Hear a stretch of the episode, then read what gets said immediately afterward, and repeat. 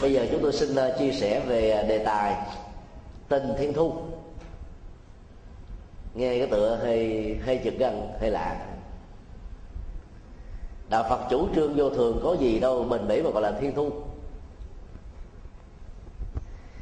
Chúng tôi chọn cái tựa đề này là do vì ờ, trong chuyến chim máy phật tích, ấn độ về đây ban, một tháng vừa qua.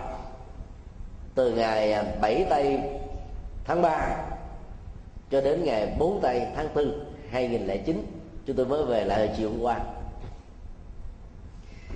Thì cái ngày à, 8 tháng 3 là ngày quốc tế phụ nữ đó thì đoàn của chúng tôi có mặt tại Taj Mahal kỳ quan à, một trong bảy kỳ quan thế giới. Năm 2008 á, thì công trình Taj Mahal này một lần nữa được bầu chọn là kỳ quan thế giới một số công trình khác thì bị lỗi. Chúng tôi đi với đoàn làm phim VTV để uh, chuẩn bị phóng sự một loạt các ký sự về Phật tích dự kiến là 10 tập mỗi tập là 30 phút phát sóng trong chương trình thế giới nghệ thuật đài VTV1 và tái phát sóng bằng nhiều ngôn ngữ khác nhau trên đài VTV4 cho Việt kiều và người ngoại quốc. Dự kiến phát sóng vào cuối tháng tư này. Quý vị à, đón xem lịch phát sóng đăng ở trên báo giác ngộ chúng tôi tin tưởng là chương trình phát sóng về các phật tích đó sẽ giúp cho chúng ta hình dung như tự mình đi du lịch và chiêm bái với mức độ hành hương. Các uh, ngõ đường mà đức phật đã đi qua, với tự giác, với thiền quán, với sự xúc địa, và với chủ trương nhập tới của ngài. Thời gian sau cái đạo Phật trong quá khứ bao nhiêu, thì từ thế kỷ thứ 12 đó, nó trở thành là quan tàn đổ nát thành các phế tích bấy nhiêu. Và đến bây giờ, nó vẫn như thế. Bồ Đề Đạo Tràng được ờ, UNESCO thừa nhận là di sản văn hóa thế giới vào năm 2000 nhưng đến năm 2004 mới chính thức được chính phủ Ấn Độ ăn mừng. Chúng ta thử đặt ra một vấn đề. Một di sản văn hóa cấp thế giới mà đến năm 2004 mới ăn mừng là thế nào? Và tổng thống lúc đó của người Ấn Độ cũng chính là cha đẻ của bôn nguyên tử và hạt nhân của đất nước này. Sau khi về hưu, ông tham gia chính trị và được bầu làm tổng thống. Ông là người hồi giáo, lại xiển dương đạo phật. Bởi vì, có lẽ ông thấy rất rõ, các công trình tâm linh của Phật giáo mấy nghìn năm tại đây bị Hồi giáo phá nát vào thế kỷ thứ 12 cần phải là một cái gì đó để chuộc lội cái lỗi lầm quá khứ. Trong khi đó, các triều đại chính phủ thuộc Ấn Độ giáo, sau thời kỳ ánh Tri tức là năm 1949 đến bây giờ, hầu như là không quan tâm mấy đến các Phật tích là một nhà sáng tác và làm ra bông nguyên tử lại ca ngợi về các Phật tích là điều mà chúng ta phải suy nghĩ. Ý nghĩa của nó rất là sâu sắc. Cũng giống như đại đế A Dục, sau cuộc chiến ờ, Kalinga, xương chắc thành núi, máu chảy thành sông. Và cái đêm đó, ông đi ờ, tham quan chiến trường và thấy tại sao ta phải tìm lấy đời sống đầy đủ về kinh tế, thông qua cái cuộc tàn sát như thế này. Và cái nỗi tư duy đó đã làm cho ông đến với đạo Phật. Ngày hôm sau ông đọc đấy kinh Đức Phật và đặc biệt là kinh từ bi. Và ông thấy là cái hành động của ông hết sức là tàn ác, mất nhân tộc và cuối cùng ông đã trở thành là đại minh quân, truyền bá đạo Phật khắp nơi trên thế giới. Và ông cũng là cái người biệt phái các phái đoàn truyền giáo của đạo Phật đến các nước Đông Nam Á. Nhờ đó mà các nước này mới có được đạo Phật. Cho nên khi mà người ta thôi đầu rồi đó, thì cái quá khứ ác độc chừng nào sẽ làm cho cái tương lai và hiện tại đóng góp cho Phật pháp là lớn chừng nào. Theo cách là tương thích.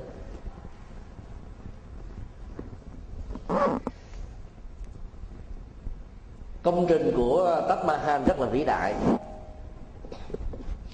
Đây là hai tấm ảnh mô tả bao quát về cái không gian to lớn vài chục mẫu. Cái đền này à, được à, xây dựng vào năm 1632 và kết thúc vào năm 1652 tức là gần 22 năm.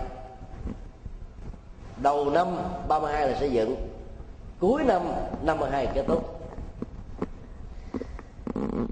Cái tòa chính giữa đó với cụ tháp tròn có chiều cao là 55 mét. Và trên nó là bằng vàng. Cái quảng ờ, đứng bên trên đó là bằng vàng. Đó, cái trục này là bằng vàng nguyên khối. Còn bốn cái trụ hai phía trước và hai phía sau. Chiều cao mỗi trụ là 40 mét. Nếu ta để ý thì à, kiến trúc sư của công trình này rất là tinh ý. Làm à, có độ nghiêng khoảng 3 độ. Trụ ở bên phải thì nghiêng về bên phải 3 độ. Trụ ở bên trái thì nghiêng về phía bên trái 3 độ. Để khi bị động đất từ 7.5 trở lên á, bốn trụ này có thể bị ngã trước, nhưng không ảnh hưởng đến cái tòa nhà chính ở bên trong. Và toàn bộ công trình này được xây dựng không hề có một cây sắt nào bên trong. Đá nguyên khối được sắp nó với nhau loại đá đá trắng quý, mang từ bang Rajasthan và nhiều nơi trên thế giới về để xây dựng gồm có tất cả là 39 loại đá khác nhau. Tất cả những màu sắc ở trên đó đều là tự nhiên chứ không phải là sơn phết gì hết á. Đây là cái cổng thành đi vào đó. nó. Ma ha được làm theo hình uh, hai chữ nhật. Chữ nhật bên trong chữ nhật bên ngoài. Chữ bên ngoài được đánh dấu bằng cái cổng thành bằng loại đá đỏ này. Đó là một loại đá quý mà phường sử dụng làm các cái thành trì của đế chế hồi giáo. Và nó bọc thành hình chữ nhật. Rất là kiên cố cũng rất là cao. Mặt trước chúng ta thấy, phía trước này có tất cả là 11 cái ụ tròn. Mặt sau của nó cũng có 11 ụ tròn nữa. Tổng cộng lại là 22 cái ụ tròn tượng trưng cho 22 năm xây cất. Nghĩa là lúc mà các kiến trúc sư khởi công công trình là họ đã đón được cái thời điểm hoàn tất rồi. Cho nên họ tính rất kỹ, rất là chuẩn xác. Cái lớp này là loại lớp đá quý. Nền của nó là đá cẩm thạch trắng và cái chữ thư pháp được khắc ở trên đó đó là một loại đá mà màu xanh cẩm thạch. Nếu quý vị có mặt và đứng gần bên đó đó, thì chúng ta sẽ thấy toàn bộ những cái chữ này là bằng chữ Ả Rập. Và được trích từ kinh Koran. Viết theo một kiến trúc mà nhìn từ trên xuống. Nếu quý vị nhìn từ trên xuống, nhìn từ trên xuống, vẫn đọc được ranh mạch nhìn từ trái qua, nhìn từ phải phải sang, nhìn từ dưới lên, cũng đều đọc rõ, không bị mất một chữ nào. Đó là cái sự khéo léo của kiến trúc sư đã phát họa ra một loại thư pháp cho người Ả Rập đọc và công trình này là do vua Sát Chahan trị vì đất nước Ấn Độ vào năm 1628 kết thúc đế chế của ông vào năm 1658 xây dựng cho hoàng hậu Việt Đạt Quân sau khi qua đời. Tát Mahal đó mỗi một năm về thu hút khoảng 200.000 lượt khách quốc tế và khoảng 10 triệu người lượt khách Ấn Độ đến bái viếng hàng năm. Ngay cả mùa hè nóng từ tháng tư cho đến tháng 7 người ta vẫn tới đó một cách nườm nượp và an ninh thiết chặt tại đây là chưa từng có. Việt Nam mình có một cái bài ca, trong đó có hai câu. Em ơi, ngôi đài tình ái đó chắc không có trên trần gian. Có lẽ là tác giả này chưa đến Ấn Độ. Không phải là ngôi đài tình ái mà là cung điện tình ái Nó lớn gấp trăm lần so với cái ngôi đài tình ái Và là có thật đấy. Nó trở thành là một trong bảy kỳ quan thế giới.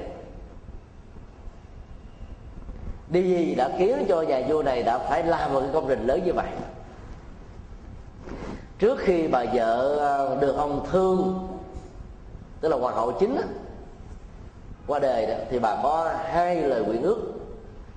Thứ nhất là yêu cầu nhà vua, nếu thật sự là thương bà đó thì phải chung thủy với bà. Tức là sau khi bà chết là không tái giá. Bà là người vợ thứ mấy chục rồi. Bà là người cuối cùng. Bà rất là đẹp. Và nhà vua đã nhận lời hứa. Yêu cầu thứ hai là phải xây dựng một cái ờ, công trình đó vĩ đại để tưởng niệm cái tình yêu bất hủ giữa hai người nhà vua đã đồng ý. Trong lúc mà còn sống, còn thương yêu nhau đó, thì người ta lấy lòng nhau, người ta xây dựng một công trình gì đó thì à, nó dễ không nè thể hiện sự ga lăng, sự bảo bọc của người nam dành cho người nữ. Đằng này là sau khi bà chết, ông mới bắt đầu khởi công xây vào năm sau. Sau cái công trình này được phát họa đúng một năm, mới bắt đầu khởi công. Và kéo dài suốt 20 năm liên tục như thế và lịch sử mô tả là không có buổi chiều tối nào ông không đến đây để để coi đốc thúc công trình. Giám sát để xem coi đó tiến độ như thế nào. Đó là chuyện chưa từng có trong lịch sử. Cho nên ta mới gọi là tình thiên thu. Nó là biểu tượng của tình yêu lý tưởng. Sát Han khi còn là thái tử, được đặt tên là Khurram sinh vào năm 1592 và hoàng hậu mà ông à, đã làm cái cung điện đặt tên là Taj Mahal đó, thì tên là Mumtaz nhỏ hơn một tuổi sau vào năm 1593 họ đã gặp nhau lúc hoàng tử được 15 tuổi. Và à, và cô công chúa ba tư này đó là 14 tuổi. Và tình yêu đã chớm nở ở họ. Cô tình à, lần đầu tiên này đã kéo dài 5 năm. Và họ đã chính thức trở thành vợ chồng của nhau. Cô chúa tên là Buna rất là đẹp. Và tín độ đó là sau khi mà đã làm vợ của khu râm rồi, mà các hoàng tử anh, các hoàng tử em còn lé mắt nhìn. Bởi vì sắc đẹp của bà có thể nói là đặc nhất vô nhị. Khu râm là con trai thứ năm của vua um, Tahangir. Tahangir là vị vua thứ tư của đế chế Hồi giáo. Và là một đế chế vô cùng hùng mạnh, mở mang biên cương bờ cõi của mình lên đến cả um, vùng trung đông đó là một cái đế chế lớn, gọi là đế chế mông cổ cái gốc của nó là gốc mông cổ, tức là người mông cổ đã đi chinh phục khắp thế giới và là xâm chiếm cả luôn cả vùng trung đông. Và đế chế mông cổ này đã xâm lăng ấn độ và biến ấn độ trở thành một thuộc địa. Ảnh hưởng của đế chế này rất là mạnh với những cái thành trì cao đến cả hai chục mét toàn bộ các cái thành đỏ bằng đá đỏ này, ở tại độ là cao hai chục mét. Bằng ba lớp lớp cuối cùng là hai chục mét, lớp chính giữa là 10 mét, lớp bên ngoài là khoảng bốn năm mét. Và bọc theo lớp bên ngoài đó là một cái ờ, rạo cá sấu với cái đường kính của cái hào nước là khoảng 10 mét. Như vậy để xâm nhập vào được thành, ta phải qua đến ba lần sát chết. Đầu tiên là ca sấu kế đến là loại uh, lính bộ. Kế đến là loại ờ, lính ở 10 mét. Và cuối cùng là lính canh chừng ở 20 mét. Và ta mới được vào bên trong. Nhờ thế mà đế chế hồi giáo rất là vững. Khu râm là một ờ, vị hoàng tử rất giỏi. Giỏi về binh lược. Giỏi về uh, trí tuệ và cũng là một người có một cái khả năng biện luận lý trí rất là cao. Ông cũng là một người rất là yêu thích nghệ thuật. Cho nên vua cha Tahangir đã viết ở trong uh, bút ký của ông đó trong tất cả mấy chục người con thì khu râm là đứa con mà ông yêu quý nhất. Bởi vì ba phương diện cung kiếm lý luận và nghệ thuật không có một đứa con nào của ông có thể hơn được hoặc bằng được một trong ba phương diện đó. Chính vì thế mà vua cha đã ban tặng cái hiệu sát cha han cho hoàng tử khu râm sau những cái cuộc viễn chinh thành công mang lại các thuộc địa mới cho vua cha sát cha han có nghĩa đen là vua của thế giới. Nó giống giống như cái từ là chuyển lương thánh dương vậy chữ linh thánh dương này có nghĩa đạo đức và tâm linh. Ngoài việc thống trị toàn cầu còn là ý nghĩa lấy đạo đức, luật pháp và chân lý để quản trị quốc gia, tạo sự dân chủ và công bình tuyệt đối. Còn vua thế giới, dưới nghĩa của đế chế Phật giáo là người bách chiến, bách thắng, mở rộng biên cương bờ cõi của sự xâm lăng khắp nơi. Sau khi um, Tahangir qua đời thì chưa kịp di chúc tình cảnh tranh chấp về quyền lực đã diễn ra. Sát Chahan là người giỏi nhất ở trong tất cả những người anh em và ông có một người đại nghi kỷ cho nên ông đã thủ tiêu và triệt hạ tất cả những người anh em ruột thịt của mình. Và tự mình công bố trở thành vua vào năm 1628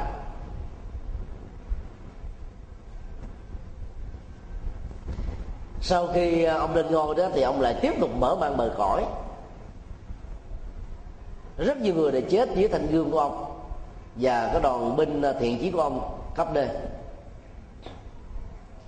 Thì lúc đó, ông mới phong hiệu cho Banu là người vợ của mình đó mâm táp. Và cái vương cung mà ông làm cho vợ của ông gọi là Taj Mahal Taj được gọi là vương miện. Mahal đó là cung điện. Ráp hai chữ này lại thì nó có nghĩa là dương miệng của cung điện, tức là cái người được sủng ái nhất, người chủ nhân của cung điện tình ái. Đó là một cái từ ờ, rất là ấn tượng mà cũng hết sức là lãng mạn. Mumtaz là một người tài sắc vẹn toàn. Bất cứ chỗ nào vua sát cha han có mặt, thì Mumtaz là người tùy hành. Bà nổi tiếng là một nhà quân sự giỏi, cũng là nhà cố vấn về ngoại giao cho chồng mình. Trong các cuộc đối đáp, nếu Sách cha han trả lời không thông. Thì chỉ cần liếc mắt nhìn mâm tát thì bà ra những cái mặt hiệu là sát cha han sẽ có thể lưu loát. Tức là cái người nhắc đó mà, nhắc tu bởi vì cái chiến lược ngoại giao của sát cha han là do mâm tát hoạch định. Vừa có có sắc đẹp, số một tại độ lúc bây giờ, vừa có tài ba, cho nên nhà vua đã thương và sủng ái bà số một. 17 năm đính hôn với nhau Mâm Tát đã hiến tặng cho Sách Han 17 đứa con, Tức là sinh năm một. Ba đứa con bị chết. Có đứa thì chết trong lúc mang thai, có đứa thì bị sảy thai, có đứa thì mới vừa sinh ra là chết còn lại 14 và người con thứ 14 đó, còn sống đó, cũng là đứa con kết thúc mạng sống của mâm tát là bởi vì bà phải mổ. Và có lẽ là mất máu nhiều quá, cho nên dẫn đến cái chết. Ta có thử hình dung, một người phụ nữ mà sanh 17 đứa con, năm một á thì hầu như là lúc nào cũng trong tư thế là mang thai. Mà sắc đẹp vẫn còn là sắc nước hương trời thì phải nói rằng là sắc đẹp đó là đặc biệt lắm đó. hồi giáo được quyền có bốn vợ, nhà vua được quyền có vài chục vợ. Mà không sủng ái ai mà sủng ái, mâm tát là chuyện chúng ta phải thấy. Bài này phải nói là hết sức là đặc biệt. Cung tầng mỹ nữ trẻ đẹp hơn bà cỡ nào đi nữa. Nhà vua cũng không bàn đến. Năm 1632 khi Sát gia han um, cắt bưng đi dẹp loạn ở Bara Hanbur thì Mumtaz đã đồng hành với vua suốt cả 9 tháng trường và bà đã sanh ở chiến trường. Cái phương tiện y khoa lúc đó nó không có đầy đủ. Cái việc uh, mổ bác thích dĩ Ờ, uh, xuất huyết sản hậu đã làm cho cái chết của bà trở thành là đột tử. Và có lẽ cũng vì cái tình tiết bà đã bất chấp luôn cái mạng sống của mình tùy tùng với nhà vua. Bởi vì nếu không có bà đi đó thì ai cố vấn quân sự chiến lược và chiến thuật? Và chín tháng ngoài chiến trường như chúng ta biết rồi là ăn không có đủ. Lúc nào cũng phải nôm nớp lo đánh giặc thôi. Rồi cuối cùng cái sanh của bà cũng lại là cái tử. Chính vì cái nỗi đau lòng đó cho nên um, suốt cả um, gần một năm trời là ông không ra làm chiều chính gì hết á. Cứ ở trong uh, cung điện của mình thôi. À, lúc nào theo sách sử mô tả là trên gương mặt của ông cũng có những giọt nước mắt. Ông khóc đến độ là hiếp cả nước mắt hiếp cả con mắt. Một năm sau mới ra hoạt động trở lại cái công trình này được xây dựng um, 22 năm. Số lượng công nhân nó được mời về đó để làm đó là hai chục ngàn người. Bao gồm những uh, thợ điêu khắc giỏi nhất. Không phải chỉ tại ấn độ mà khắp vùng trung đông khắp thế giới. Cái phong cách vườn thì làm theo um, Kashmir đó là một cái phong cách nó rất là đơn giản nhưng mà cái độ sang trọng rất là cao. Chúng ta thấy là luôn luôn là có nước. Cái phong thủy của ờ, Kashmir đó là lấy nước làm chuẩn. Và nếu ta nhìn ban ngày hay là ban đêm có trăng đó, ta thấy nó là một cái ờ, tòa tháp đôi trên mặt đất và dưới mặt nước lung linh ảnh hiện và nhìn từ góc độ nào cũng đẹp mặt sau của tháp này là sông ờ, Ramuna. Cho nên nó tương phản cả hai mặt mặt trước và mặt sau. Sau cái tháp này đó thì sách Han dự kiến đó là xây một cái tháp tương tự. Và có màu đó là màu đen, tức là loại đá đen. Để sau khi ông qua đề đó, thờ tại đây. Nhưng chưa kịp làm việc đó kết thúc 22 năm xây dựng, thì con trai của ông đã xón ngôi ông và cầm tù ông ở tại thành đỏ Accra 8 năm trời cho đến lúc chết. Làm thế nào để um, người ta vận chuyển những loại đá quý mà vào thời điểm đó là chưa có xe vận chuyển?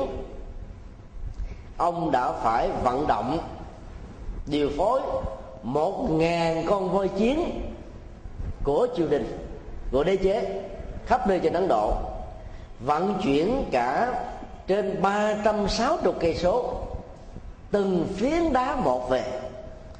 Cái nào làm có mẻ một chút xíu, hoặc không đúng với cái bản mẫu chuẩn là bỏ đi. Phải làm đi làm lại rất là nhiều lần. Các thợ thuyền giỏi nhất, các nghệ nhân giỏi nhất, đặc sắc nhất đã được thỉnh mời về đây để mà làm vườn thì Kashmir còn kiến trúc là kiến trúc ba tư. Phong cách đó là hồi giáo. Ta thấy um, bên cạnh nước đó, thì nó còn có cỏ. Và các cái hoa văn này là loại đá đá quý xen lẫn với cỏ. Cả hai bên tạo thành cái thế tiêm sướng rất là đẹp. Ta nhìn ở góc độ nào cũng hết sức là ấn tượng và đây là cả một cái um, đường à, hình chữ nhật. Bằng đá nguyên khối, ráp đó lại với nhau. Rất là chắc chắn. Mấy trăm năm trôi qua mà không hề có một sự lún hay là nứt nẻ gì cả. Bao bọc xung quanh cái tòa Taj Mahal ở một góc độ cận hơn. Nếu ta để bên dưới này đây là cái thành bên dưới, cái đế bên dưới đó. Đế bên dưới này đã được xây dựng trước.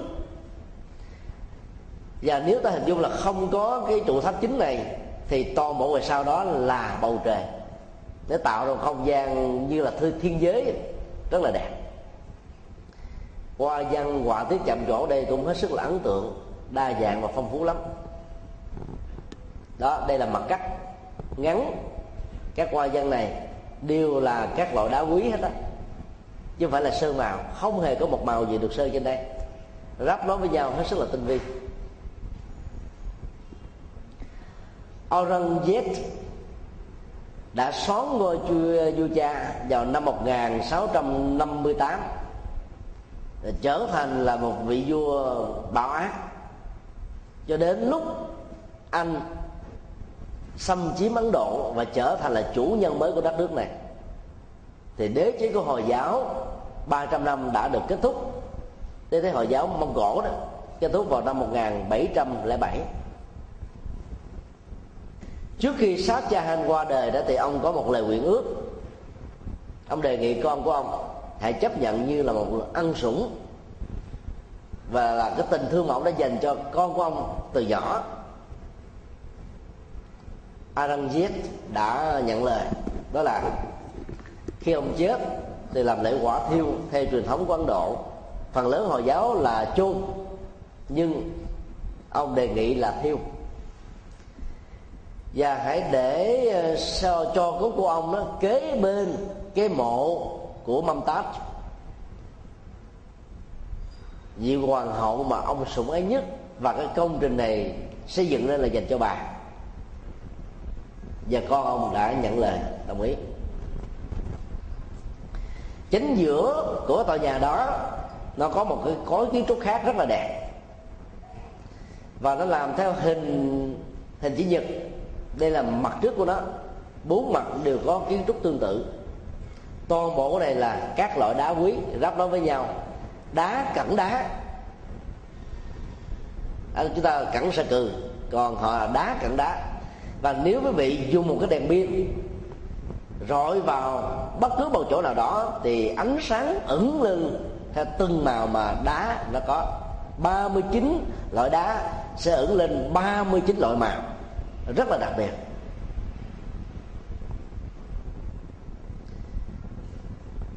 Vị trí này là vị trí chính giữa của cái tòa nhà Taj Mahal. Tháp của hậu xin lỗi mộ của hoàng hậu Mumtaz đã được tôn thờ tại đây. Sau khi ông chết, người ta làm theo ly di chúc mới làm cái mộ của sát cha hàn kế bên. Nằm ở một cái góc bìa thôi. Vì cái đền này là đền cho mâm tá chứ không phải là đền cho ông. Và do vậy quý vị sẽ nhìn thấy là chính giữa là của bà và bên trái là của ông nó khác với các kiến trúc của ờ, các đế chế hồi giáo. Vua phải nằm ở chính giữa. Trong tình huống này là ngoại lệ.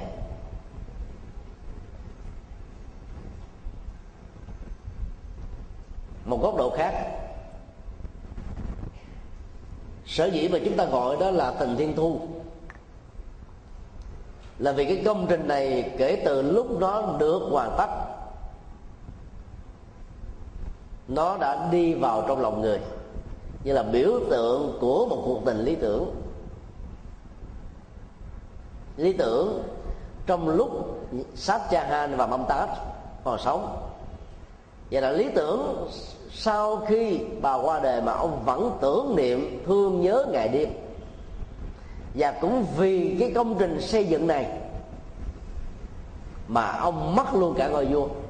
Bởi vì dân chúng ta tháng đời sống khổ cực biết bao nhiêu là cái sức người đã được đổ dùng vào đây trong khi đó. Cái nghèo cái khổ cái bất hạnh của người dân thì không được quan tâm không được uh, lo lắng. Và cái đó đã, đã trở thành một cái cớ rất là hữu lý để cho đứa con trai ruột trai trưởng của ông xón ngôi ông để thay thế cái quyền cai trị tại đất nước ấn độ này. Như vậy, cái gọi là tình thiên thu hay là dương điện tình yêu đó được xây dựng trên nỗi khổ niềm đau của triệu triệu người dân ấn độ lúc bây giờ. Tổng công trình này trị giá là 32 triệu ruby. Vào thời điểm à, năm 1532 mà 32 triệu à, ruby nó tương đương bây giờ đó là một ngàn tỷ mỹ kim chúng ta thấy là một ngàn tỷ mỹ kim mà đầu tư cho cái công trình chỉ để phục vụ cho cái tình thiên thu với vợ của mình, thì phải nói rằng là quá uổng rồi. Nếu ta sử dụng một ngàn tỷ mỹ kim đó cho cái việc phục hồi cái nền kinh tế và tài chính bị khủng hoảng toàn cầu này, thì có lẽ là cái nền kinh tế phục hồi rất là nhanh, trong vòng một năm thôi. Sử dụng hết tất cả cái tiền triều cống ở ờ, khu vực của những nước ờ, thuộc địa và tận dụng cạn kiệt cái nguồn tài nguyên vàng và kim cương của ấn độ để lấy cái số tiền tương đương một nghìn tỷ mỹ kim đầu tư cho công trình này. Thì chúng ta cứ hình dung là đời sống của người dân lúc đó là khổ cực biết dường nào và những người dân thuộc địa là khổ đau biết dường nào cho nên, bên cạnh cái công trình được xem là kỳ quan thế giới, thì ta thấy sau lưng đó là cả một khối khổ đau và bất hạnh. Cho nên, cái hậu quả mà đế chế này đã phải chấp nhận đó là bị xóa ngôi. Người con ruột thịt của ông đã xóa ngôi ông như cho ông một cái ân sủng cuối đời, đó là để cái mộ nguyệt của mình kế bên người hoàng hậu mà mình sủng ái nhất. Ông chết chưa kịp khánh thành công trình vĩ đại này. Nếu ta bỏ qua cái ý nghĩa của cái cuộc tình si, mặc dù đó là lý tưởng đối với cái quan niệm của người đời, thì nó cũng có những cái bài học rất là có ấn tượng về tình yêu. Thứ nhất, vua sát cha han và bà quan táp là tâm đầu ý hợp. Để có được cái cuộc tình răng lông tóc bạc hay là nó không bị ly dị ly thân hay là gãy đổ giữa chừng đó thì yếu tố tâm ấn tâm phải được xem là sợi dây xuyên suốt từ uh, tư duy quan điểm lý tưởng con đường hành động lối sống và phong cách ứng xử và hầu như là cặp vợ chồng này không có một cái điểm gì làm cho họ làm mất lòng lẫn nhau.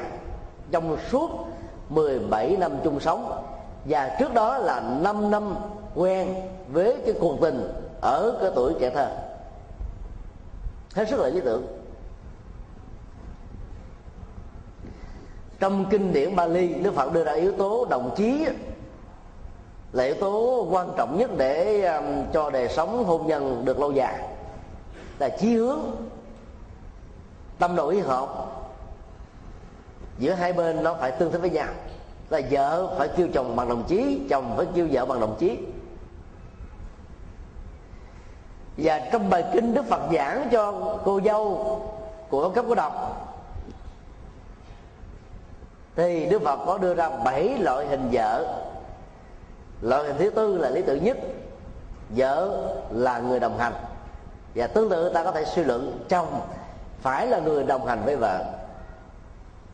Chỉ khi nào vợ và chồng là đồng chí của nhau thì sự đồng hành đó mới trọn cả cuộc đời. Mà không đi thời gian.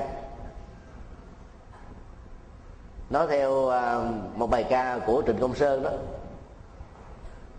anh thì đi đi nhịp một, ba, năm, bảy. Còn em thì đi nhịp hai, bốn, sáu, tám. Hai nhịp đó là hai nhịp song song. Và do đó vĩnh viễn không giờ gặp nhau. Dầu có đồng hành mà không gặp nhau thì cuối cùng chỉ mang lại nỗi khổ niềm đau cho nhau thôi. Rất nhiều cặp vợ chồng sống với nhau cho đến lúc qua đời, nhưng mà ly thân. Chỉ vì cái lý do là bảo hộ hạnh phúc cho con cái của họ và không để cho dòng họ hai bên biết rằng là họ đang sống ở trong khổ đau. Và làng xã bà con lớn sống không ai biết cả. Có nhiều cặp vợ chồng sống ly thân cho đến lúc qua đời. Ấy thế mà họ vẫn được xem là gia đình văn hóa mẫu mực.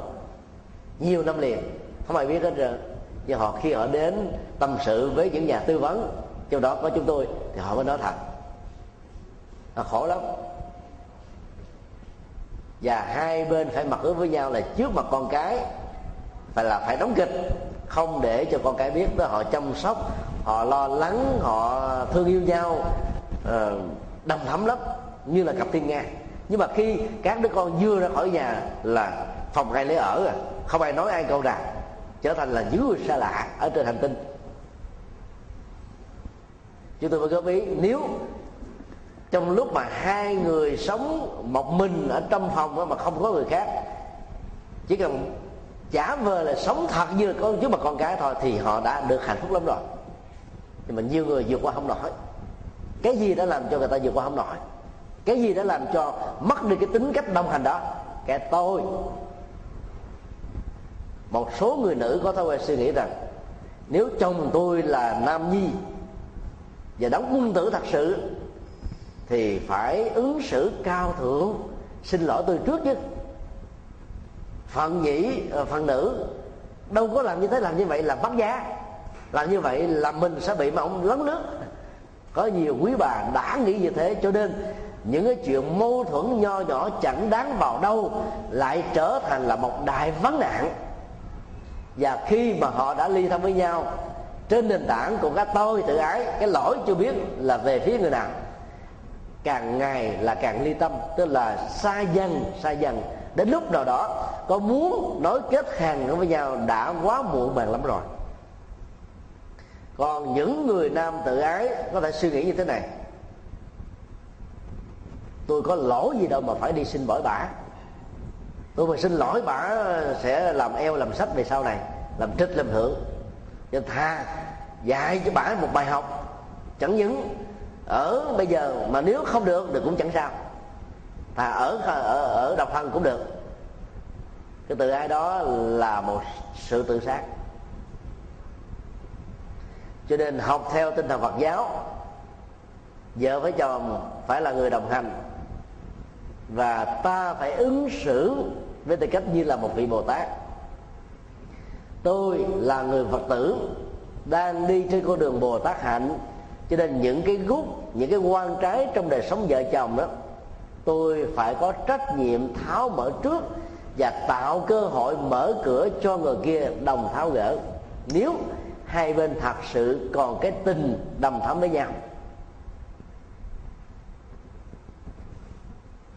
Còn có những cái mâu thuẫn nó quá lớn, ví dụ như à, một trong hai người có tính à, hoa bướm, trăng nguyệt, như là một thói quen, như là một sở thích và không bao giờ có một ý niệm là muốn quay đầu trở về để xây dựng mái ấm gia đình và vẫy tay chào với những cái hạnh phúc dễ được. Thì lúc đó đó, họ có thể ly dị với nhau. Đạo phật không hề cấm ly dị. Đạo phật cũng không hề bắt buộc người ta phải sống với nhau trong sự khổ đau. Thì chúa giáo cấm không được ly dị không phải vì muốn bảo hộ hạnh phúc của hai bên. Vì một lý do rất đơn giản. Họ nói rằng, nữ và nam đến với nhau với tư cách là một cặp vợ chồng, là bất khả phân ly vì sự phối ngẫu đó là do thượng đế sắp xếp. Cho nên, ly dị là tiên chuyến với cái quyền tối cao của thượng đế hai người sống với nhau, không thể nào có hạnh phúc. Ấy thế mà phải cắn răng chịu đựng cả mấy chục năm. Và ly dị là một sự phạm thượng, không được chấp nhận. Ấn độ giáo cũng có cái quan niệm tương tự. Hôn nhân là chuyện sắp xếp của thượng đế, như là một số phận đã được an bài. Và cha mẹ của bên trai bên gái làm thế công việc đó cho thượng đế. Hay cái khác là cha mẹ là thượng đế của con cái. Đến thế kỷ thứ 21 này 80% người Ấn Độ, theo Ấn Độ giáo, vẫn còn chấp nhận hôn nhân sắp xếp, không có hôn nhân tình yêu. Và họ nghĩ rằng tình yêu sẽ từ từ phát sinh sau khi họ chung sống với nhau.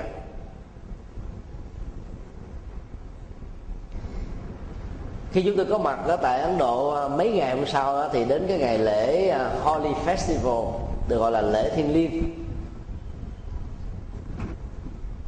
Cái lễ này đó là cái lễ mà người ta tạt nước màu, trép phấn màu, bụi màu lên nhau như là một sự chúc phúc. Hai chiếc xe của đoàn hành hương cho chúng tôi à, dẫn đi đó. Tất cả các kiến và thành xe của nó bị tạt màu đầy hết và bữa đó đi xuống đường là ai cũng được tặng cho những ờ, bột màu, quét đầy người, đầy áo. Cái đó người ta xem đó như một niềm vui.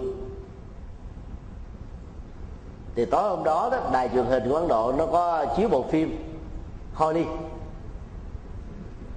thì trong đó nó đề cập đến một cái cuộc tình của một người nữ ấn độ với một người ờ, nam ngoại quốc anh này là một cái ờ, quản đốc của công ty. Nên mà người nữ ấn độ này làm như là một nhân viên. Thì nhân viên này có cái trách nhiệm được giao là đưa người quản đốc của mình đi thăm viếng một số cảnh và nơi du lịch của ấn độ để biết về văn hóa của nước này trước khi làm việc lâu dài tại đây. Thì trên đường đi đó họ đã phát sinh tình yêu với nhau. Họ đã sống nhau như là vợ chồng và đến cái ngày trở về lại để bắt đầu vào công việc đó, thì à, cô tình nhân ấn độ mới nói với người tình phương tây của mình đó cỡ từ giờ phút này tôi với anh là hai người xa lạ nha. Thì anh này anh giúp mình. Anh nói, vậy thì thời gian vừa qua cái tình chúng ta nằm ở chỗ nào? Thì cô tình nhân ấn độ mới trả lời, tôi đã đính hôn nay được hai tháng rồi nửa tháng sau là tôi lên xe hoa.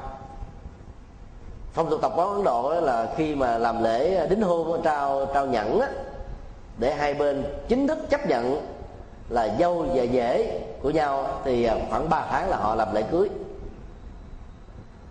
Thì cô này mới kể đó không phải mình gỗ mà rất nhiều chị em nữ và nhiều người nam khác. Trước khi lên xe hoa thì họ phải yêu một người nào đó để biết cái cái cuộc ờ, và cái giá trị của tình yêu là cái gì. Thì họ phải đưa lý do như thế này là bây giờ con chuẩn bị lên xe hoa nên con bị căng thẳng lắm. Con khó chịu lắm. Cho nên là để bớt đi cái sự căng thẳng này cho con đi du lịch một mình. Nửa tháng hoặc là tháng là con chơi về làm đám cưới. Thì thường gia đình của hai bên đều chấp nhận. Thì những cái cuộc lý do như vậy đó sẽ dẫn đến những cái cuộc uh, tình thật sự rồi sau đó là đường ai lấy đi. Mỗi bên sẽ có một hướng đi riêng. Đó là lấy một cái người mà mình không có tình yêu, làm chồng hay làm vợ, và sau đó thiết lập cái tình yêu mới. Ấy thế mà thống kê xã hội học về hôn nhân tại ấn độ đó, ấn độ là một trong những nước có mức độ ly dị thấp nhất thế giới. Hai vợ chồng ông à, Capua Kapoor cũng là người à, tổ chức cho rất nhiều cái chuyến hành hương của Việt Nam và cũng là cái người à, giúp cho cái đoàn làm phim HTV làm bộ phim nhiều tập quyền bí sông hằng đó.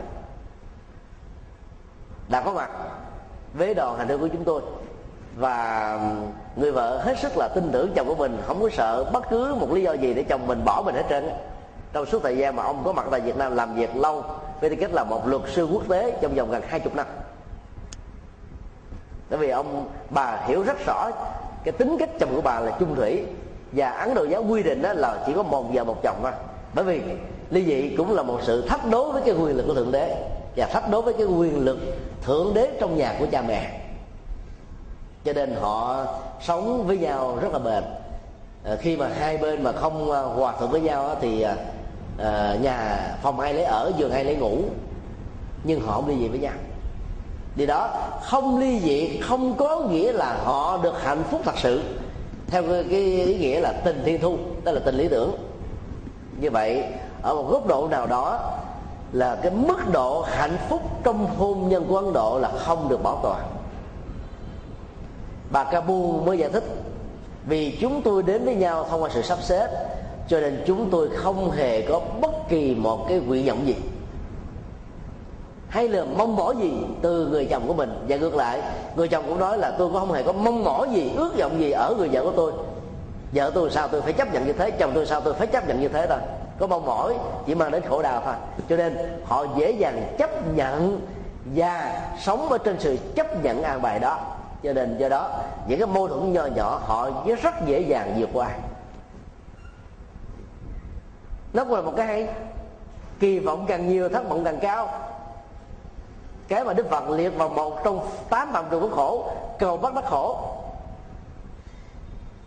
Khi còn là người tình của nhau thì hầu như chúng ta đến với nhau không thông qua cái um, cái yêu cầu của trách nhiệm.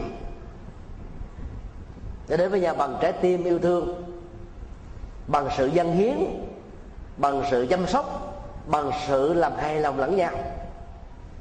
Mỗi một cái nỗi buồn nho nhỏ của người kia là ta sanh sanh mặt, sanh mài người kia mà không nói chuyện nữa, ta phải tìm nhiều cách để mà làm cho người đó hài lòng, bỏ qua.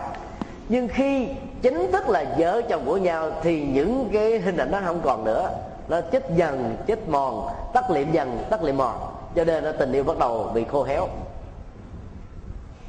Do đó đức phật đã khuyên, vợ chồng của nhau phải xem nhau là người bạn đồng hành.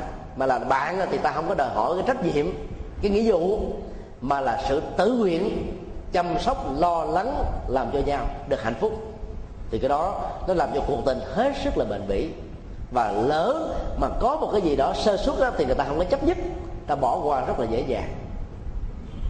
Vì ai mà đi nở lòng nào thì chấp nhất và quy trách nhiệm cho một người có thiện chí làm cho chúng ta được hạnh phúc nhưng lại không được trọn vẹn điều đó.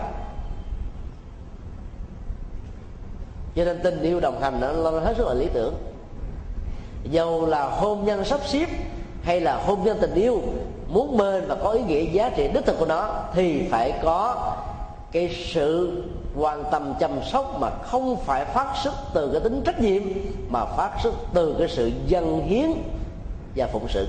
Cho nên là người phật tử thì ta phải nghĩ rằng là tôi làm việc khó làm với vai trò của một vị bồ tát, tháo gỡ những cái quan trái, những cái quan quốc với nhau nếu có đừng nghĩ rằng ai làm việc đó là hạ thấp cái danh phẩm của mình. Có nhiều quý bà nói rằng là nếu mà tôi làm như thế thì ông chồng tôi ông sẽ lên mặt lên mặt ông còn đi đến những bài khác nữa. Đi tới nhiều bà quá thì tôi bỏ cho rồi đi. Còn nếu mà mình không hàn gắn được thì ta bỏ. Chứ đâu cần phải sống với nhau như là mặt trời mặt trăng trong một ngôi nhà. Mà nếu thật sự là tình yêu còn, ta phải tìm cách hàn gắn. Điều thứ hai cái sự hàn gắn nó được được hiểu là thông qua sự chia sẻ, chăm sóc. Yếu tố này là vô cùng quan trọng ở trong các cuộc tình thiên tu. Khi mới bắt đầu yêu nhau thì những à, đấng bài sâu có thể tặng quà, tặng cáp. Nào là ngày sinh nhật, nào là ngày nghỉ lễ, nào là ngày lễ hội, thì hầu như quý cô đều có một cái đó hoa hồng nhưng mà khi là vợ chồng của nhau đến ngày sinh nhật, ổng ờ, đến 12 giờ chưa chịu về. Như vậy là chúng ta quá lơ là về sự chia sẻ. Các cái chăm sóc và chia sẻ đối với người nữ đôi lúc nó không cần là cái lớn. Nó là một cái ngôn ngữ để truyền thông rằng là cái tình yêu giữa hai bên vẫn tiếp tục còn nằm nồng thắm như ngày hôm nay. Cho nên sự chia sẻ theo Phật giáo, nó bao gồm những cái rất là nho nhỏ đó là sống trọn vẹn với nhau ở các cái buổi ăn cơm chung. Rất nhiều người phương tây đã không có được những buổi ăn cơm chung trong đời sống vợ chồng. Chồng và vợ làm khác công ty. Mỗi đêm phải đi đến hai trăm cây số mỗi ngày. Bạn đi bằng về là bốn trăm cây số. Vợ đi làm 5 giờ, chồng đi làm à, 6 giờ. Trong lúc mà chồng à, chưa kịp thức là vợ đã đi và ngược lại. Về nhà đó chỉ có với nhau hai ba tiếng đồng hồ rồi ngủ. Rồi tiếp tục sáng mơ đi làm. Phải quằn quật như là con trâu suốt hai chục năm như thế để có được một ngôi nhà độc lập, đối với những người có mức lương trung bình. Cho nên là họ không hề có với nhau một bữa cơm chung nào. Lâu lâu đến ngày chủ nhật là thứ bảy, nếu không có tình yêu, thì cái thế giới của gia đình của họ là một sự băng giá. Nhà cao, cửa rộng, cả một ngàn mét vuông, năm bảy phòng mà chỉ có hai người ở thì chúng ta thấy cái, cái sự băng giá đó nó càng tăng trưởng lên theo cái mức tỷ lệ thuận của áp suất cảm xúc. Do đó ta phải thể hiện sự chăm sóc ăn cơm chung. Thì đó ta phải tắt hết tất cả mọi điện thoại dành cho nhau cái thời gian ấm cúng nhất có ý nghĩa nhất. Rất nhiều người trong chúng ta đã không làm được việc đó. Vì nghĩ rằng nó không quan trọng. Những thứ này hết sức là có ý nghĩa đừng nghĩ rằng là mang tiền bạc về tài sản về cho vợ cho con là đủ. Cái trách nhiệm là đủ cái nghĩa của hạnh phúc. Rất nhiều người vợ ngoại tình đó, đã cho biết lý do ngoại tình duy nhất là bởi vì ông chồng đó, ông cứ ờ, yêu cái công việc của ông nhiều hơn là yêu quả và hầu như là để cho bạn cô đơn một mình ở nhà. Ăn uống thì sung túc mặt thì sang trọng, nhà thì cao rộng, không đụng đến một móng tay móng chân cái công việc của gia đình. Và tương tự, quý ông nếu không được quý tàu quan tâm chăm sóc cũng có cảm giác cô đơn và đến với những người khác.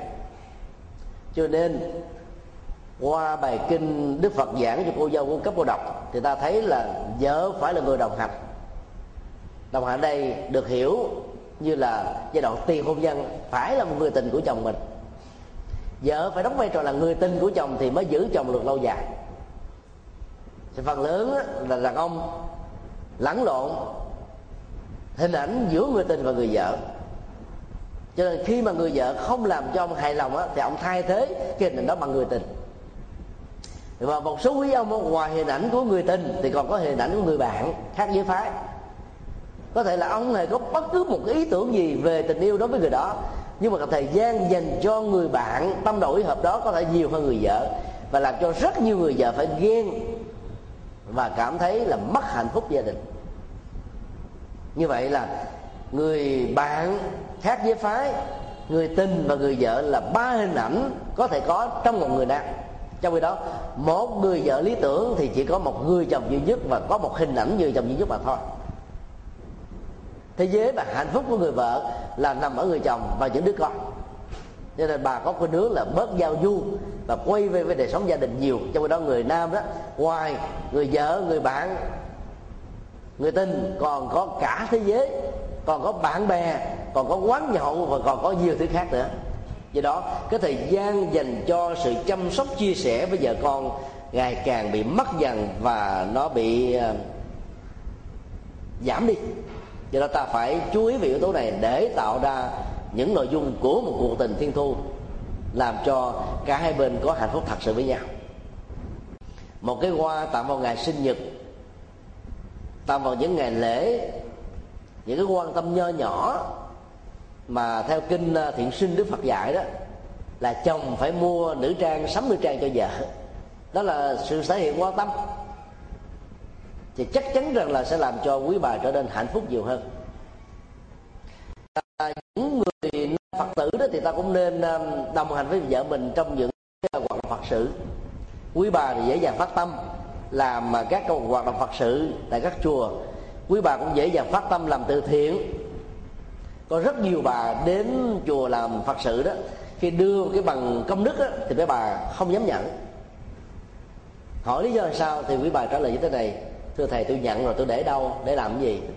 Chồng tôi mà biết cái là chồng tôi chửi, nát nước. Lúc nào mấy ông cũng nói rằng là mấy bà ngu quá, đem tiền đút cho mấy ông thầy ăn.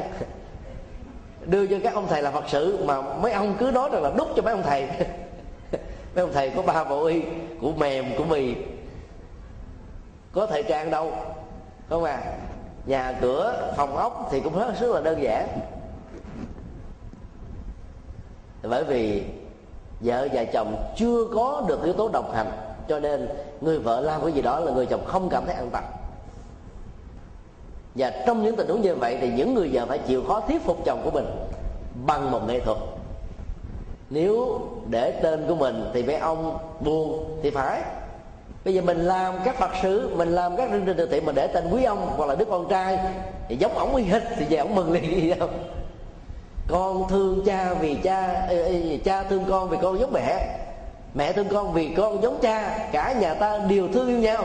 Chứ nếu mà đứa con nó giống ông làng sớm và giống bà làng sớm là có vấn đề không hả? Vậy đó mình để tên con của mình. À, con của đứa nào mà nó giống ổng y hịch thì ổng không bao giờ ông giận đâu. Thì như vậy dân già ta sẽ dẫn ổng vào thế giới của từ thiện. Tiền bạc làm là một phần chu cấp hạnh phúc cho gia đình. Phần còn lại là phải chu cấp chia sẻ hạnh phúc cho người khác. Thì cái tiền mà mà mà chia sẻ cho các hoạt động từ thiện và nhân đạo nó không mất đi. Nó có vẻ là mất khỏi tài khoản ngân hàng của chúng ta, nhưng nó sẽ được nạp vào tài khoản ngân hàng công đức. Và cái này đó, nó sẽ bền bỉ với chúng ta, giúp cho mình có thể sử dụng bất cứ lúc nào.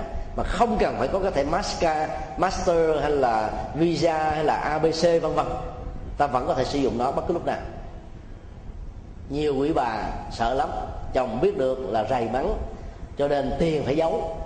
Ví dụ mình làm được là 5 triệu tháng lương, thì nói với ông chồng mà tháng lương có 3 triệu toàn 2 triệu để làm từ thiện, để ông khỏi giùm nó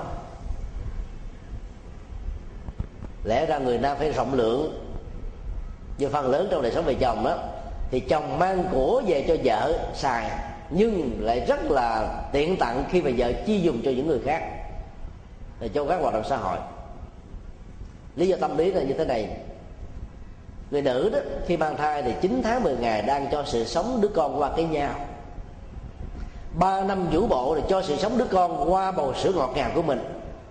Mười mấy năm đứa con ngồi ghế học đường đó thì mỗi khi đi chợ búa về đó tiền dư bạc cắt đó, thì à, quý bà là mua bánh kẹo về cho con. Lúc nào cũng liên hệ đến cái cho. Cho nên cái cơ hội tiêu xài ở trong thế giới thị trường đó, quý bà chiếm hết là 80% phần trăm à. chúng ta đi coi bất cứ một cái siêu thị nào hàng hóa dành cho gia đình chủ yếu là người nữ và trẻ em là gần như 80% phần trăm cho quý ông. Đơn giản lắm không có gì nhiều. Là bởi vì quen với cái tiêu xài thông qua sự cho. Còn quý ông á, thì phải cắt ca cắt cụm đi làm mà trụ cột kinh tế. Cái người mà làm ra đồng tiền mà ban tặng cho người khác là cảm thấy nó tiếc nuối lắm. Kinh dược sư nói điều đó rất rõ giống như là uh, có cảm giác dùng con dao cắt thật bén vào trong làn da thất tự của mình nên mỗi một động tác cắt như vậy mình cảm thấy chua xót trong cuộc và thực tập theo hạnh bồ tát ta phải thấy là việc ban tặng là không mất đi. Nói là ta làm tư thì cho người khác nhưng trên thực tế là ta đang làm công đức cho bản thân mình. Nói là ta giúp cuộc đời trên thực tế ta đang hoàn thiện nhân cách bồ tát cho bản thân. Làm được như thế thì ta đang có có được cái à, ý thức vô ngã trong việc dấn thân xã hội, thì giá trị phụng sự của nó nó sẽ càng cao hơn nhiều. Tiền rừng biển bạc chết cũng không mang đi theo được. Người càng giàu còn ăn kiêng ở cử hơn người nghèo. Người nghèo phấn đấu như ấn độ, một ngày có ba cử ăn. Sức lao động ở đây đó, nó nó nó rẻ mạt riệp. Đạp một chiếc xe xích lô cho ba người trung bình là 160 kg đi ba cái số mà chỉ có 10 ruby. 10 ruby là khoảng một ngàn rưỡi đồng Việt Nam. Ba ngàn đồng Việt Nam, xin lỗi, ba ngàn đồng Việt Nam. Thì quý vị cái thứ hình dung. Làm sao sống? Làm sao giàu? Làm sao mà đổi đời được? Ấy thế mà họ giành giật với nhau để được lái chở ba người có được 10 đồng ruby để mà sống. Đối với người quốc, họ cũng lấy 10 đồng thôi, chứ không phải là lấy đập đổ hơn. cũng rất may mắn là giá thị trường ở đây nó cũng rẻ. 10 đồng là mua được nửa ký bột 10 đồng là mua được nửa lít sữa nguyên chất 10 đồng là mua được một ký khoai lang tây. Chỉ cần ba chục đồng là cả một gia đình sống thoải mái trong một ngày được rồi. Tức là khoảng tám ngàn đồng Việt Nam là những người nghèo có thể uh, sống lên lắc qua ngày. Nhân công như thế rất là rẻ. Chính vì thế là chủ nghĩa giai cấp của Ấn Độ bóc lột sức lao động của con người. 500 triệu người Ấn Độ bây giờ là thất học, thuộc về giai cấp nghèo. Đi chỗ nào cái nghèo nó cũng đè nặng như thế hết. Họ phấn đấu có ba bữa ăn còn người giàu thì ăn có hai cử thôi, vì ăn nhiều quá nó phát thì thì nó mất đi sắc đẹp ta chuộng cái sắc đẹp, cái ngoại hình hơn là cái ăn uống. Do đó, sự chu cấp cho ăn uống trên thực tế nó không bao nhiêu so với cái tiền ta có được. Do vậy, cố gắng làm từ thiện cho các hoạt động nhân đạo nó có ý nghĩa trong cuộc đời.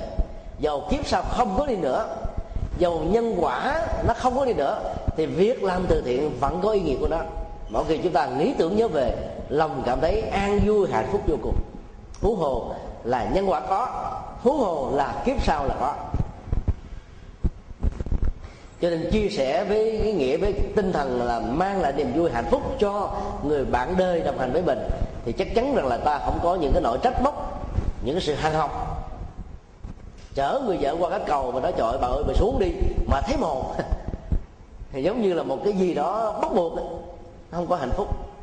Quý bà nói là trước, tại sao trước khi ông thương tôi cưới tôi làm là làm vợ. Thì ông chở tôi ba lần, ông không than. Bây giờ mới đi có một phần ba đoạn cầu là đã than rồi. Rất nhiều người đã thay đổi cái tâm lý. Bởi vì nghĩ rằng là đã là vợ chồng của nhau thì không còn những cái âu yếm, những cái lo lắng, những cái chia sẻ, những cái những cái dân hiến cho nhau nữa. Chứ vì thế tình yêu nó chết dần, chết mòn. Mâm Tát đã đồng hành với sách Han ở trên mỗi nẻo đường đề chỉ vì thế mà vị vua hồi giáo được quyền có vài chục vợ, mà vẫn không màng đến việc tái giá trong suốt hai chục năm sau khi người mà ông sủng ái nhất đã qua đời. Bởi vì ông nghĩ là cái tình yêu đó nó quá đầy đủ rồi, không có gì để phải tiếc nuối trên cuộc đời này nữa, như đó đã đủ rồi. Mà ngay cả cái cuộc tình đó thì dẫn đến cái chết, và trước cái chết đó là 8 năm trong tù ngục không hề nhìn thấy được ánh sáng, ông vẫn cảm thấy hài lòng và cái quyền cuối cùng là được ở kế bên cái mộ việc của của vợ mình là ông cảm thấy hạnh phúc lớn nhất. Nếu ta thử phân tích về vấn đề tái sinh, thì có lẽ là những cuộc tình lâm ly bi đát như thế này rất là khó siêu sinh lắm. Là lý tưởng quá, mà họ lại không hiểu được là sau khi chết là tiếp tục có sự sống. Hồi giáo cũng quan niệm giống như là thiên chúa giáo. Vì hồi giáo là một chi nhánh của thiên chúa giáo. Thiên chúa giáo cũng quan niệm giống với do thái giáo vì thiên chúa giáo là một chi nhánh của do thái giáo. Chánh thống giáo và tinh lành cũng là chi nhánh của thiên chúa giáo. Cho nên, các tôn giáo này có quan niệm giống nhau là chỉ có hai cảnh giới, hoặc là quán một đời đời kiếp kiếp, hoặc là thiên đường vĩnh viễn. Chứ không có cảnh giới tái sanh chính giữa và để có được cái cơ hội lên thiên đường vĩnh viễn đó, thì người ta phải chờ đợi đến cái ngày phán quyết cuối cùng, đó là ngày tận thế. Các tôn giáo này cho rằng là năm 2000 là năm tận thế. Mê tín gì đâu như thế. Hai năm 2000 đã trôi qua. Và theo đạo Phật đó thì nó còn nó còn có thể còn cái vài nghìn năm, vài chục nghìn năm khác, tùy theo cái mức độ bảo vệ à, trái đất đến mức độ xúc điện của con người mà nó có tuổi thọ dài hay là ngắn. Thì trong thời gian mà chưa đến ngày tận thế đó, thì tất cả các hương hồn này phải nằm tạm thời ở dưới quả ngục. Đến cái ngày phán quyết cuối cùng đó, thì thượng đế sẽ xuất hiện, đồng đo tính điếm tội và phước của mọi người. Ai có phước thì lên thiên đường, ai có tội thì xuống quan ngục luôn, không lên được nữa nếu ta thử đặt một câu hỏi, trong thời gian cái ngày tận thế chưa diễn ra, ví dụ một người nào đó là tổ thì chúng ta chẳng hạn, mấy chục đời về trước sinh ra vào năm ba nghìn trước tây lịch rồi cái ngày tận thế, thí dụ như là năm nghìn năm sau đi, thì trong suốt 18 nghìn năm đó, họ sẽ ở đâu? Không có câu trả lời họ sẽ làm gì? Không có câu trả lời. Họ sẽ như thế nào về cảm xúc? Không có câu trả lời. Đó là những bế tắc về phương diện học thuyết của các tôn giáo này. Và do vậy đó, họ nghĩ rằng là họ sẽ yên nghỉ cuối cùng với lòng đất thôi. Và vua chúa và những người giàu có phải làm ngọc ngà châu báu cái mộ quyền của mình để cho mình hưởng được cái đó. Cứ âm phủ và do vậy đó, họ rất khó siêu sinh. Họ sẽ bám vào mộ nguyệt họ sẽ bám vào ngọc ngà châu báu họ sẽ bám vào sự thương tưởng, cái quan tâm của triệu triệu những người du khách hàng năm. Và lúc nào hiểu được rằng là thân xác này là một công cụ tâm thức vay mượn trong khoảng thời gian mấy chục năm, tương ứng với sự có mặt trên cuộc đời, rồi sau đó phải vẫy tay chào với đó, thì đến lúc đó đó, họ mới dễ dàng giải phóng được cái cảnh giới ngạ quỷ. Để trở thành một người đào thai theo nghiệp. Cho nên là những người phật tử đó thì à, ta đừng nên quan trọng về à, những cái đền đài tưởng niệm. Hiện nay tại việt nam đó thì nó đang có một cái phong trào là cạnh tranh vì cái tự ái họ tộc. Ta làm cái tự đường cho họ tộc của mình hết sức là quy ngay trắng lệ. Ví dụ họ tộc trần mà làm cái tự đường uh, là 100 triệu thì cái người mà giàu có cái bên ta muốn làm 120 triệu. Một bên kia thì muốn làm là 300 triệu cứ như thế mà cạnh tranh leo thang. Nghĩ rằng làm như thế là làm tốt cho họ tộc của mình. Chưa hẳn đâu. Nhà thờ họ tộc cần phải có để tưởng niệm cái văn hóa của họ tộc, để tưởng niệm cái đóng góp của họ tộc, để tưởng niệm tất cả những người đi trước chúng ta. Vì đạo phật dạy uống nước với nguồn.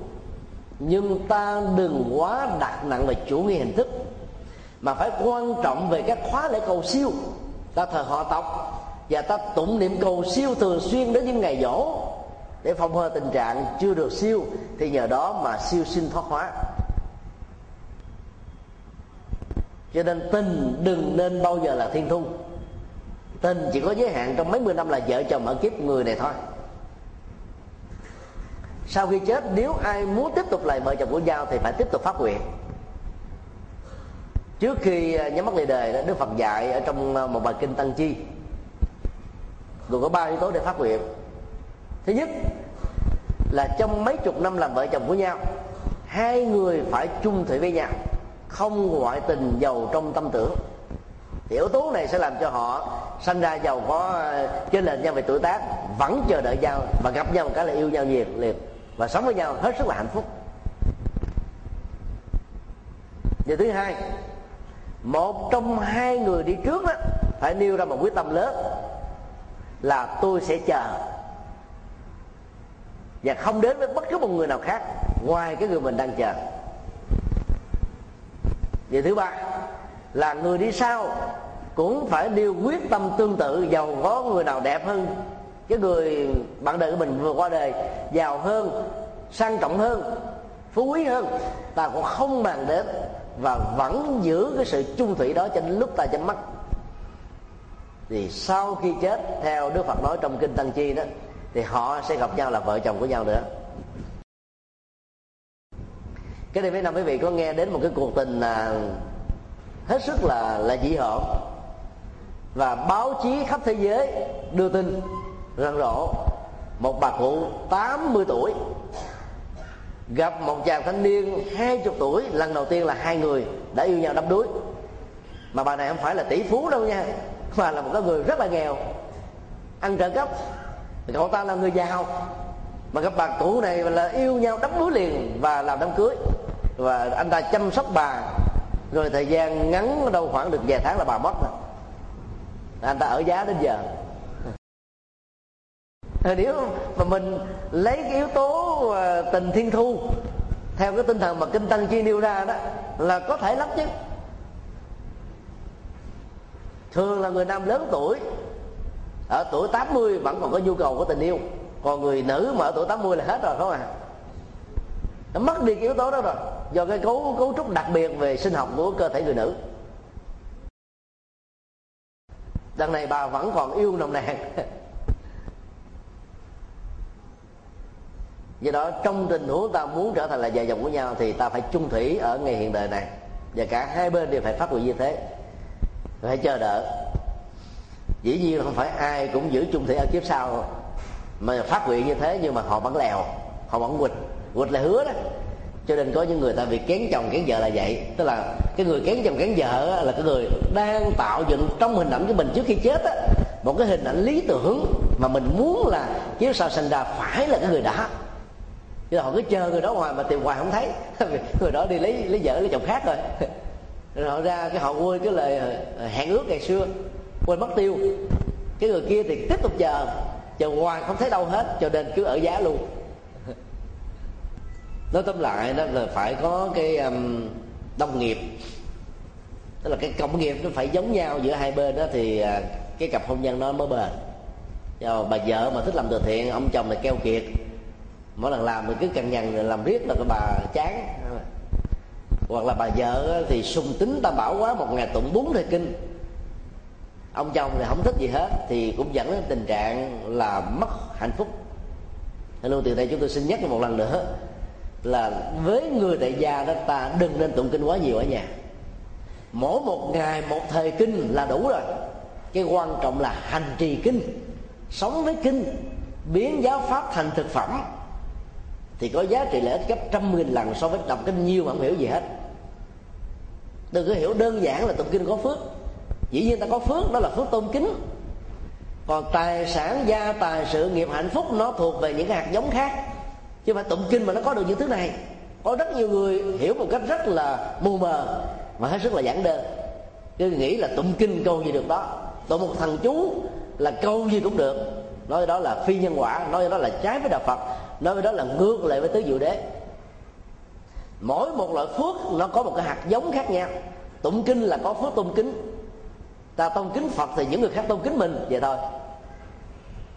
Và hiểu kinh thì coi ta có cái phước trí tuệ có phước trí tuệ thì ta sống đúng với nhân quả không sợ luật pháp trừng phạt. Là nghèo ta vẫn được sự, sự sang trọng quý báu. Mỗi thứ nó có phước khác nhau nó có cái quả khác nhau vì cái nhân chúng là khác nhau.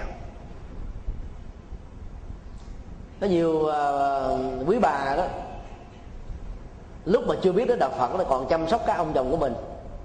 Khi biết ông phật rồi đó một ngày bốn thời là mất hết bốn tiếng rồi như vậy là ông chồng ông mất đi hết thì gọi là 4 giờ được quan tâm, thì ông phải ganh, ông ghen với ông phật chứ.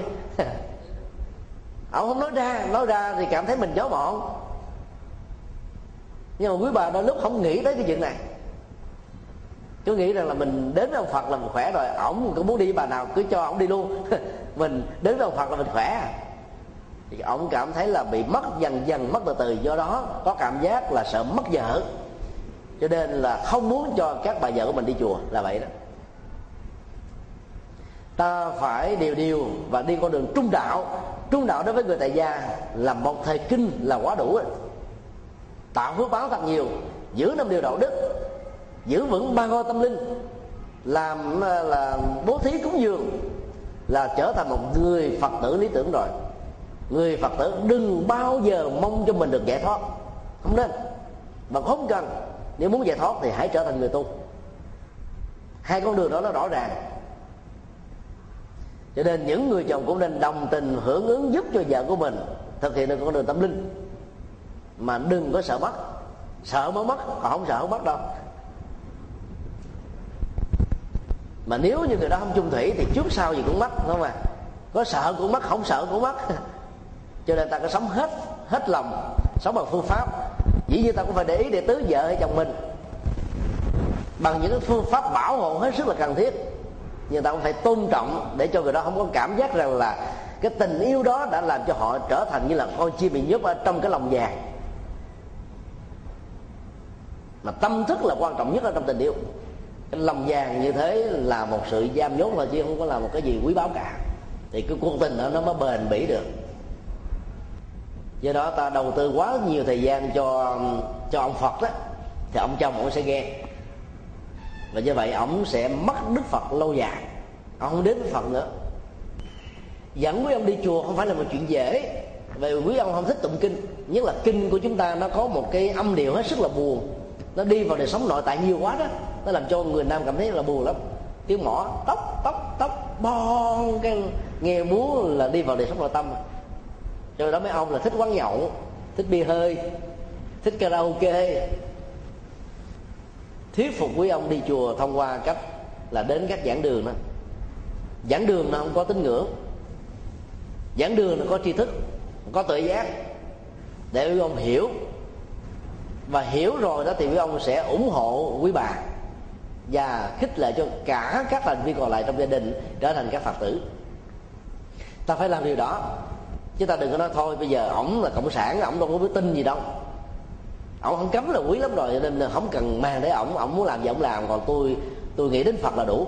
Nghĩ như thế là ta chưa có trách nhiệm cho người chồng thương kính của mình. Cho những đứa con đó, mà mình cần phải chu cấp cho nó được hạnh phúc chứ không phải chỉ có cơm ăn áo mặc và công an việc làm là đủ. Người vợ và người mẹ đóng một vai trò khá quan trọng. Hạnh phúc của một gia đình nằm ở người vợ và người mẹ. Ông chồng đôi lúc ông rất là thờ ơ, vô tư, không có chiều sâu, không có ý tứ về những cái chuyện nhỏ nhặt. Nhưng mà người nữ với cái bán cầu trái lớn, nặng về lý, nặng về ờ, cảm tính, cho nên dễ dàng đóng vai trò thành trong trong lĩnh vực này, thì ta cần phải hướng dẫn cho chồng của mình trở thành phật tử để làm được như thế, thì đời sống của người tại gia thật sự là hạnh phúc để chúng ta mới vững niềm tin trên con đường lý tưởng tâm linh mà ta đang đi theo. Với tư cách là một phật tử, thì kính mời tất cả chúng ta cùng hồi hướng.